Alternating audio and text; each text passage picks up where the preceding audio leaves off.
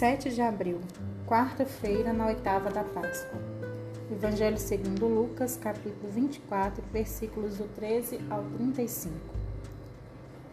Naquele mesmo dia, o primeiro da semana, dois dos discípulos de Jesus iam para um povoado chamado Emaús, distante de 11 quilômetros de Jerusalém.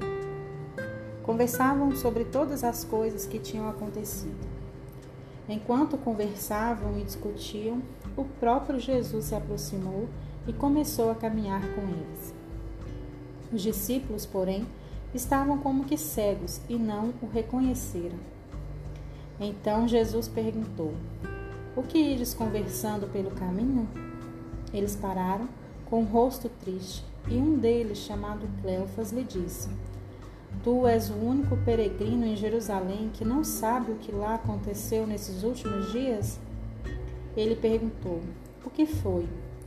Os discípulos responderam: O que aconteceu com Jesus, o Nazareno, que foi um profeta poderoso em obras e palavras diante de Deus e diante de todo o povo.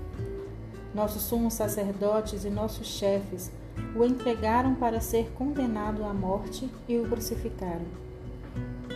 Nós esperávamos que ele fosse libertar Israel, mas apesar de tudo isso, já faz três dias que todas essas coisas aconteceram. É verdade que algumas mulheres do nosso grupo nos deram um susto. Elas foram de madrugada ao túmulo e não encontraram o corpo dele. Então voltaram dizendo que tinham visto anjos e que estes afirmaram que Jesus está vivo. Alguns dos nossos foram ao túmulo e encontraram as coisas como as mulheres tinham dito. A ele, porém, ninguém o viu. Então Jesus lhe disse: Como sois sem inteligência e lentos para crer em tudo o que os profetas falaram? Será que o Cristo não devia sofrer tudo isso para entrar na sua glória? E começando por Moisés e passando pelos profetas, explicava aos discípulos todas as passagens da Escritura que falavam a respeito dele.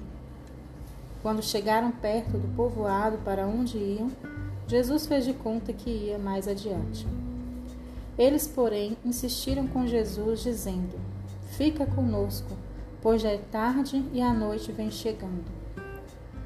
Jesus entrou para ficar com eles. Quando, sentou, quando se sentou à mesa com eles, tomou o pão, abençoou, partiu e lhes distribuía. Nisto, os olhos dos discípulos se abriram e eles reconheceram Jesus. Jesus, porém, desapareceu da frente deles. Então um disse ao outro: Não estava ardendo o nosso coração quando ele nos falava pelo caminho e nos explicava as Escrituras? Naquela mesma hora, eles se levantaram e voltaram para Jerusalém, onde encontraram os onze reunidos com os outros. E estes confirmaram: realmente, o Senhor ressuscitou e apareceu a Simão.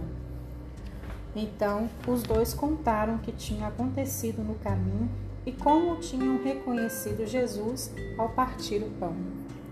Palavra da salvação.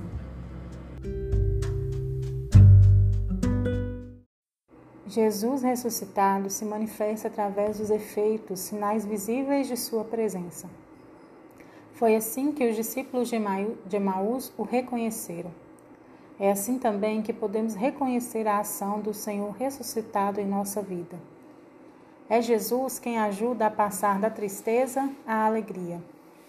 Jesus, companheiro do caminho, vai escutando as angústias, tristezas, decepções, mas também vai educando-os, corrigindo-os e respeitando o ponto a que chegaram, para levá-los a recuperar o que parecia perdido.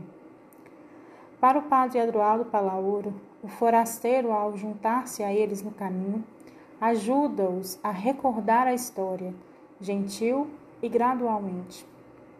Ele reorienta a história sem diminuir a gravidade do que aconteceu. Jesus se coloca do lado. Deixa que faça a experiência de sua presença. É companheiro de caminhada nos momentos que sobra desânimo e os passos se tornam tão lentos que o caminho parece muito longo e quase sem fim. envolvidos pelo que diz o caminhante, arriscam a convidá-lo para ficar com eles aquela noite. Já em casa, o gesto tão familiar de partir o pão abre os olhos deles e o reconhecem. Coloque-se na cena. Dois discípulos, Cleofas e você, caminham em desolação, afastando-se da comunidade. Jesus se aproxima e caminha junto, mas vocês não o reconhecem.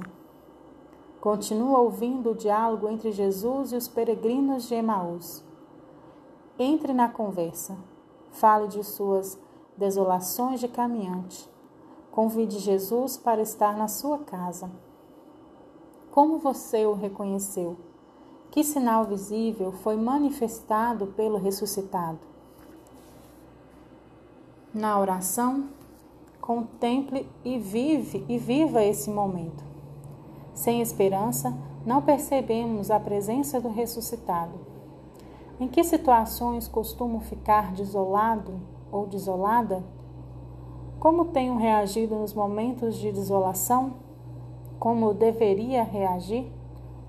Jesus consola os discípulos. Tenho buscado consolar ou ser consolado, consolada nas situações vividas? Olho, vejo, participo, reflito para tirar proveito. Faço um longo colóquio com Jesus. Concluo rezando um Pai Nosso e faço as anotações. Boa oração.